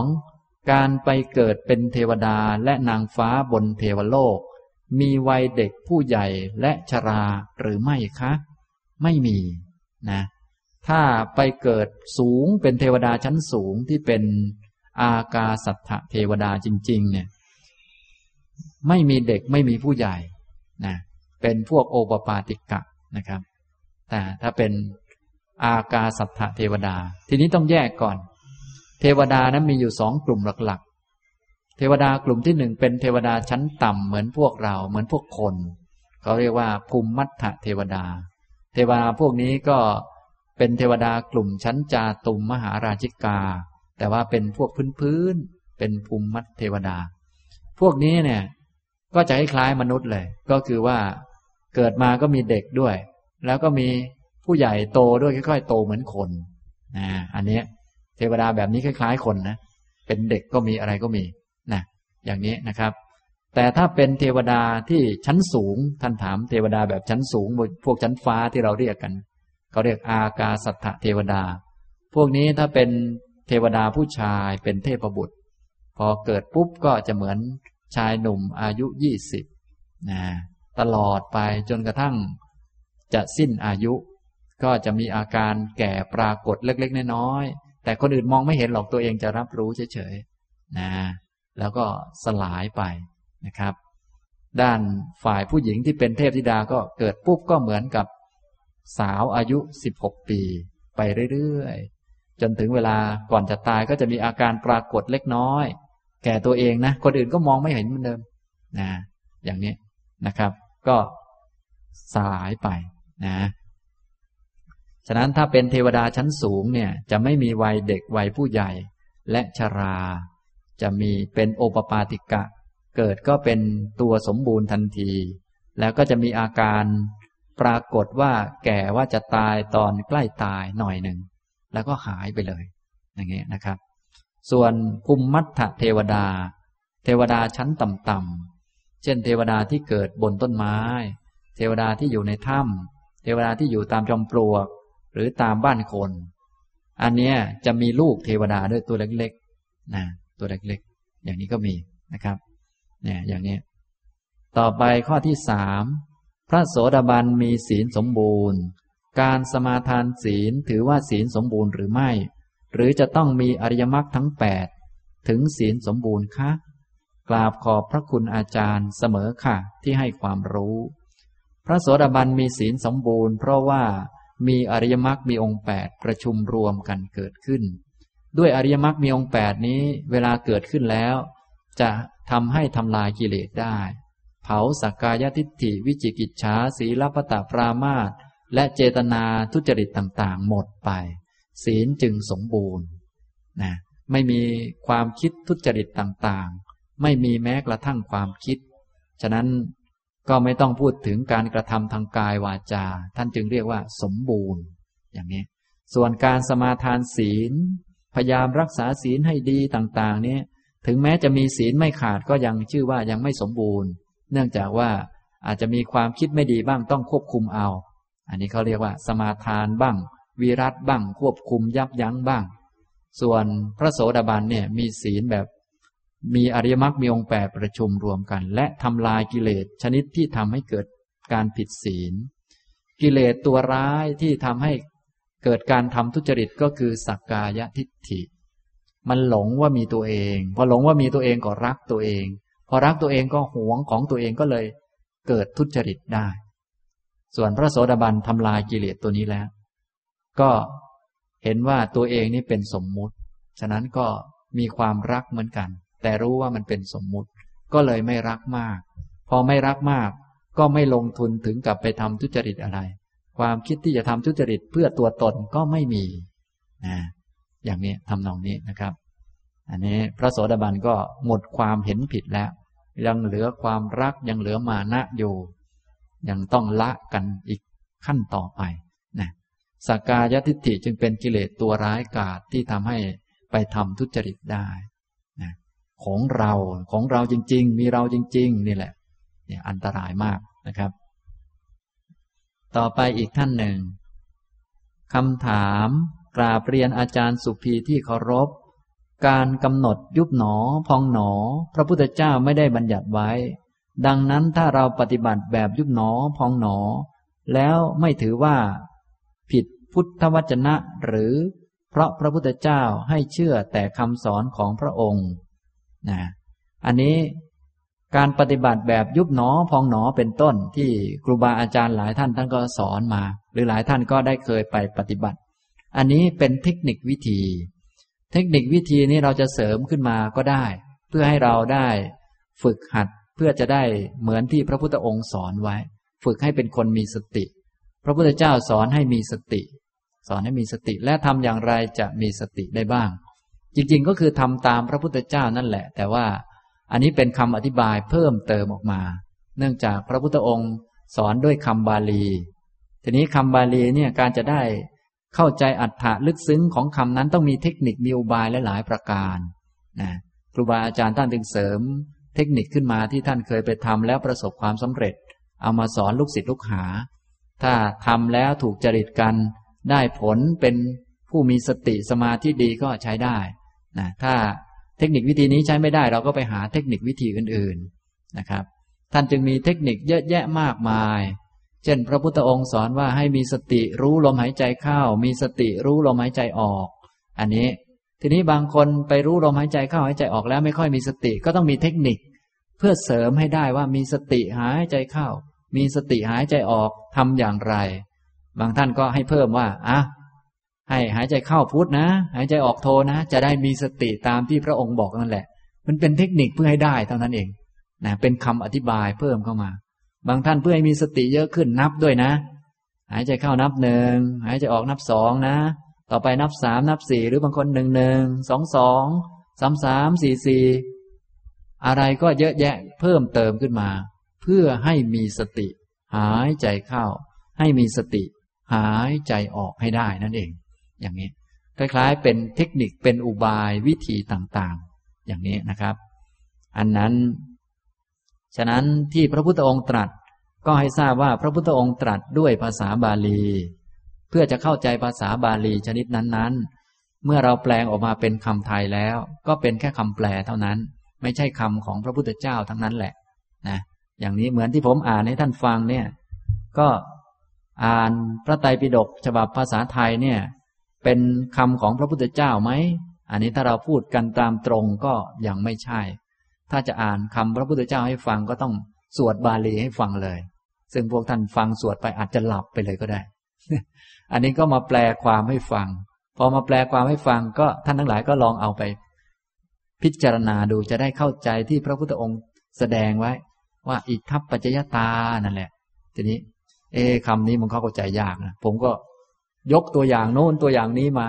ท่านก็เอาไปพิจารณาตาม ก็จะได้เข้าใจอัตถะของคำว่า อิทัปปัจจยตานั่นเอง เข้าใจคำว่าปฏิจจสมุปบาทนั่นเอง ทีนี้ที่กรรมฐานที่พระองค์แสดงเช่นว่าอามีสติหายใจเข้าหายใจออก หรือว่าให้ดูธาตุลม ให้รู้ว่าธาตุเป็นธาตุเช่นว่าธาตุลมก็มีอยู่หกชนิด มีลมพัดขึ้นข้างบน ลมพัดลงข้างล่าง ลมในท้องลมในไส้ ลมพัดไปตามอวัยวะชิ้นส่วนของร่างกายต่างๆ และลมหายใจเข้าลมหายใจออก ทีนี้ยุบหนอพองหนอก็ดูลมในท้อง มีสติรู้ลมในท้องทำยังไงจะมีล่ะท่านก็ให้กำหนดไปเนี่ยเนี่ยมันพองนี่มันยุบนะ มันเป็นลมนะ อย่างนี้ก็เป็นอุบายเป็นเทคนิคเพิ่มขึ้นมาเพื่อให้รู้ ลมในท้อง เวลาเดินก็เป็นลม ที่พัดไปตามอวัยวะของร่างกายทำยังไงถึงจะมีสติรู้ลมที่พัดไปตามร่างกาย ถ้าเราปล่อยใจไปเฉยๆมันก็ไม่ได้ทำตามพระพุทธเจ้าจริง ๆ ไม่ได้ทำตามสักทีท่านบอกว่าให้มีสติ รู้ลมที่พัดไปตามร่างกายนะ ทีนี้เพื่อให้มีเขาก็มีเทคนิคให้ฝึกว่าอ่า ค่อยๆทำนะเนี่ยเนี่ยยกขึ้นนะ เป็นลมมันเคลื่อนไปนะ อย่างนี้เป็นต้นเนี่ยอย่างนี้ขอให้เข้าใจว่าเป็นเทคนิคเป็นวิธี เป็นอุบาย ถ้าทำตามแล้วได้ผลก็ทำถ้าทำตามแล้วไม่ได้ผลก็ไปทำเทคนิคอื่นๆ อย่างนี้นะครับทำนองนี้ ฉะนั้นแม้แต่ในตำราต่างๆ ท่านก็มีเทคนิคอุบายเยอะแยะมากมายนะอย่างนี้เพื่อให้จิตมีสมาธิตั้งมั่น แล้วก็จะได้พิจารณาให้เกิดปัญญาต่อไปนะครับ ต่อมาอีกท่านหนึ่ง ท่านกล่าวถึง มีบางวัดชอบทำพิธีกรรมต่างๆ เช่น บูชาราหู บูชา พระเสา ย้ายสิ่งต่างๆ เหล่านี้เป็นศีลพตะปรามาตหรือไม่นะการบูชาสิ่งเหล่านี้เป็นศีลปตะปรามาตหรือไม่นะต้องเข้าใจความหมายของคำว่า ศีลปตะปรามาตก่อน ศีลปตะ ศีละก็คือศีล เช่น ศีลห้าศีลแปดหรือศีลข้อต่างๆ เป็นต้น วัตตะก็คือวัดปฏิบัติต่างๆ เช่นพิธีกรรม การไหว้ การกราบ การอะไรต่อมีอะไรนะอันนี้เรียกว่าวัด ปรามาสะก็คือทิฏฐิที่มีความเห็นผิด เอาวัดปฏิบัติเอาศีลต่างๆ ที่บัญญัติเอาไว้ ไปใช้แบบผิดๆนะ ที่ไปใช้แบบผิดๆก็ เช่น ใช้กลับข้างกันไปเลย เช่น บูชา อันนี้จะทำให้เกิดความสุข อันนี้ผิดไปเลย เพราะว่าบูชาก็ได้บูชานั่นแหละ ถ้าบูชาคนที่ควรบูชามันก็ดีไปแล้ว อันนั้นนะแต่ว่าบูชาอันนั้นเป็นเหตุให้เกิดความสุขอะไม่ใช่ เพราะเหตุให้เกิดความสุขคือทำความดีทำกรรมที่ดีนะต้องบูว่าอ่าบูชานั้นมันดีไหมอย่างนี้เป็นต้น ฉะนั้นลักษณะของศีลพัตตปรามาตก็คือเป็นทิฏฐิชนิดหนึ่ง ที่ไปยึดถือศีลและวัดแบบผิดผิด โดยคิดว่าทำแบบนี้แล้วจะดีจะมีความสุขทำให้ตนหลุดพ้นเอารักษาศีลนะจะหลุดพ้น อย่างนี้ก็ผิดทำไมผิดล่ะ รักษาศีลน่าจะดี รักษาศีลดีมันถูกแล้ว แต่จะหลุดพ้นได้ต้องปฏิบัติอริยมรรคมีองค์แปดถ้าไปยึดว่ารักษาศีลแล้วจะบริสุทธิ์ อันนี้ถือผิดนะถือว่าอ่าไปทำพิธีกรรมนี้แล้วจะดีขึ้น จะมีความสุขประสบความสำเร็จจะพ้นทุกข์พ้นโศกพ้นโรคพ้นภัย พ้นเคราะห์เสนียดจันไร อย่างนี้ผิดทำไมผิด เพราะมันไม่ถูกไปถือผิดอยู่ ที่ถูกคืออยากจะพ้นทุกข์พ้นโศก พ้นโรคพ้นภัย พ้นเวรเนี่ยต้องปฏิบัติอริยมรรคมีองค์แปดนะไม่อย่างนั้นเวรจะไม่หมด เวรนี่ก็คือความคิดไม่ดีเจตนาไม่ดีในใจ เราลองทำดูสิไปไหว้ราหูจะหมดเวรไหมไม่หมดนี่ยคิดไม่ดีเหมือนเดิมนะทำไงคิดไม่ดีมันจะหมด มันมีแต่ปฏิบัติอริยมรรคมีองค์แปดเท่านั้นฉะนั้นการไปถือผิดผิดนะถือศีลและวัดเอามาใช้ผิดผิดพลาดพลาดเพื่อตัวตนให้เราได้นั่นได้นี่ อย่างนี้ก็เพี้ยนไปเยอะนะครับทำนองนี้นะ ฉะนั้นที่ท่านถามถึงบูชาราหูบูชาพระเสาอะไรต่างๆ เนี่ย เป็นศีลปตะปรามาตไหมอ่าถ้าบูชาในแง่ให้เรามีความสุขให้เราได้นั่นได้นี่ ให้เราพ้นทุกข์พ้นโศกอย่างนี้เป็นศีลปตะปรามาตแต่ถ้าบูชาในแง่ กล่าวถึงคนที่ เช่น ราหูนี่เป็นใคร น่าจะเป็นเทวดาองค์หนึ่ง คนเป็นเทวดาเราก็นับถือไหว้ที่เขาเป็นเทวดามีคุณธรรม เหมือนเราไหว้อาจารย์ไหว้พ่อไหว้แม่ ไม่ใช่เพื่อเอาอะไรหรอกก็ไหว้คนสูงอายุกว่า มีคุณธรรมกว่าก็เป็นสิ่งดีงามก็ไหว้ ไม่ได้เอามาทำพิธีอะไรเพื่อตัวตนอะไร อย่างนั้นไม่เป็นศีลปตะปรามาตแม้แต่ไหว้เทวดาก็ไม่ผิดอย่างนั้นนะก็เทวดามีคุณธรรมเราก็ก็ไหว้กันเอาเป็นเพื่อนกันนะ เป็นเพื่อนเกิดแก่เจ็บตาย อย่างเนี้ย แต่ถ้าไหว้เทวดาโดยคิดว่า เออ เทวดาจะนำโชคลาภมาให้ เทวดาจะช่วยเรา ไหว้แล้วจะมีความสุขจะอายุยืนจะประสบความสำเร็จในชีวิต อย่างนี้เป็นต้น อันนี้เป็นศีลปตะปรามาสนะเพราะมันผิดนั่นเองไปถือผิดนะถือผิดผิดพลาดพลาดนะครับ อันนี้ การถือศีลและวัด โดยผิดพลาดเอาทำเพื่อตัวเพื่อตนอย่างนั้นอย่างนี้ เรียกว่า ศีลปตะปรามาสนะครับ เอาละผมบรรยายและตอบปัญหาก็คงพอสมควรแก่เวลานะครับ ต่อไปเราจะฝึกปฏิบัติกันเล็กน้อย เนื่องจากว่าการที่จะมีปัญญา รู้จักมอง สิ่งต่างๆ เป็นไปตามเงื่อนไข เป็นไปตามกระแสเหตุปัจจัย ได้ยอมรับกฎไตรลักษณ์รู้ธรรมเห็นธรรมนะสิ่งเหล่านี้ก็ต้องอาศัยจิตที่มีความพร้อมเป็นสมาธิ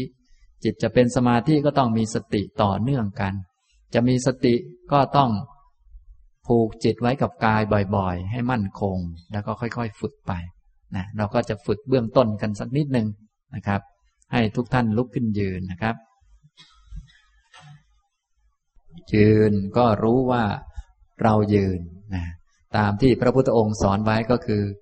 เมื่อยืนให้รู้ว่าเรายืนนะทีนี้เพื่อจะทำตามที่พระองค์สอนอย่างนี้ให้ได้ ก็ต้องมีเทคนิคอีกนั่นแหละ เนี่ยไอ้เจ้าเทคนิคเนี่ยจะบอกว่าถูกหรือผิดก็ไม่เชิงนะถ้าทำแล้วได้ตามที่พระองค์สอนไว้ก็ใช้ได้ ฝึกแล้วมีสติดีสามารถมีความรู้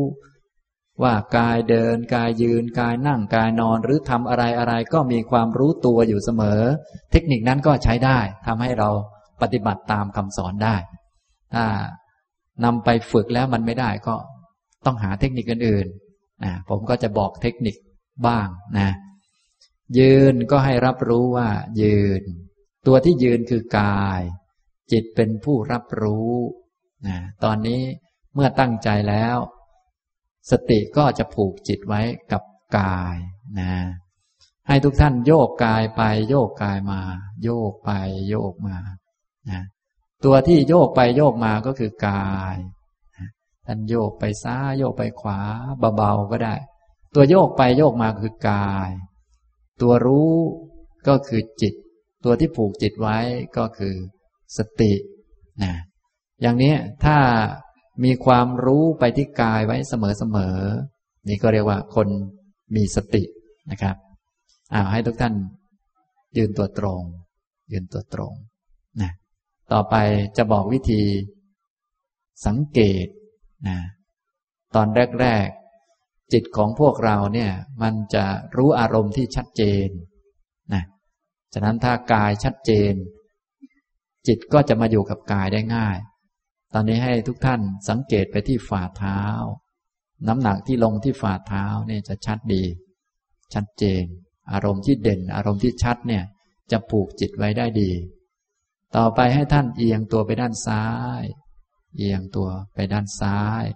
สังเกตไปที่น้ำหนักที่ฝ่าเท้าซ้าย มันจะหนักกว่าปกติหน่อยจะตึงๆที่น่อง อย่างนี้ จิตก็จะมาอยู่ที่นี่ ต่อไปเอียงตัวไปด้านขวา น้ำหนักก็จะมาด้านขวามากกว่า จะตึงๆที่น่องอรับรู้ ต่อไปเอียงตัวไปด้านซ้าย น้ำหนักก็จะมาด้านซ้าย เอียงตัวไปด้านขวา ต่อไปยืนตัวตรง ก็รับรู้ กายเอียงก็รับรู้ว่าเอียง กายตรง ก็รับรู้ว่าตรง อย่างนี้เรียกว่ากายยืน และกายที่ดำรงอยู่โดยอาการอย่างใด ๆ ก็รับรู้นะครับ ต่อไปให้ทุกท่านตั้งใจไปที่เท้าซ้าย ตั้งใจไปเท้าซ้าย เท้าซ้ายก็จะปรากฏขึ้นมานะเนื่องจากเราตั้งใจนะต่อไปยกเท้าซ้ายขึ้นนะยกเท้าซ้ายขึ้นแล้วก็ค้างไว้ อย่างนี้เรียกว่ายืนขาเดียวอยู่น้ำหนักก็จะลงด้านขวา อย่างนี้ก็คือกายยืนแบบขาเดียว ยืนรู้ว่ายืน แต่ยืนขาเดียวอยู่ เป็นเครื่องฝึกไว้ ต่อไปยืนสองขาก็จะได้ชำนาญนะวางเท้าลงก็รับรู้ ต่อไปตั้งใจไปเท้าขวา ยกเท้าขวาขึ้น ก็ให้รับรู้นะครับ ถ้าท่านไหนไม่ค่อยรับรู้อาจจะต้องยืนค้างไว้สักนิดหนึ่ง ให้มันสนใจตัวเอง ให้มันชินนั่นเอง วางลงก็รับรู้นะตั้งใจไปเท้าซ้าย ยกเท้าซ้ายขึ้น ก็รับรู้ วางลง ก็รับรู้ ยกเท้าขวาขึ้น ก็รับรู้ วางลง ก็รับรู้คำว่ารู้รู้นี่รู้ตรงไหน รู้ตรงไหนก็ได้ในกายนี้ อาจจะรู้ทั้งกายเลยก็ได้ที่มันโยกไปโยกมา รู้เท้าที่เหยียบอยู่กับพื้น น้ำหนักเปลี่ยนแปลงต่างกันไป จนกระทั่งแม้บางคนรู้ลมหายใจเข้าหายใจออกก็ยังได้ รู้อะไรก็ได้ที่ว่ารู้เนี่ยนะรู้ในกายนี่แหละนะเอาละต่อไปให้ทุกท่านตั้งใจไปเท้าซ้าย ยกเท้าซ้ายขึ้นให้รู้ วางลง ก็ให้รู้ ยกเท้าขวาขึ้น ก็ให้รู้ วางลง ก็ให้รู้นะถ้าท่านไหนทำแล้วมีสติดีสมาธิดีก็หมั่นสังเกตนะยกเท้าซ้ายขึ้น นี่เป็นรูปหนึ่ง จิตที่รู้เท้าซ้ายที่ยกขึ้น ก็เป็นจิตหนึ่ง วางเท้าลง ก็เป็นอีกรูปหนึ่ง จิตที่รับรู้กายนี้ก็เป็นอีกจิตหนึ่ง ยกเท้าขวาขึ้น กายก็เปลี่ยนไป เป็นกายหนึ่ง เป็นอีกรูปหนึ่ง จิตที่รับรู้ก็เป็นอีกจิตหนึ่ง คนละจิตกัน วางเท้าลง ก็อีกรูปหนึ่ง อีกจิตหนึ่ง มีอะไรเที่ยงบ้างครับเนี่ย ไม่มีเลย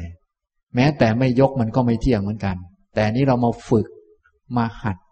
ถ้าเห็นอนิจจังทุกขังอนัตตาได้ วิธีนี้ก็ใช้ได้ผลกับเรา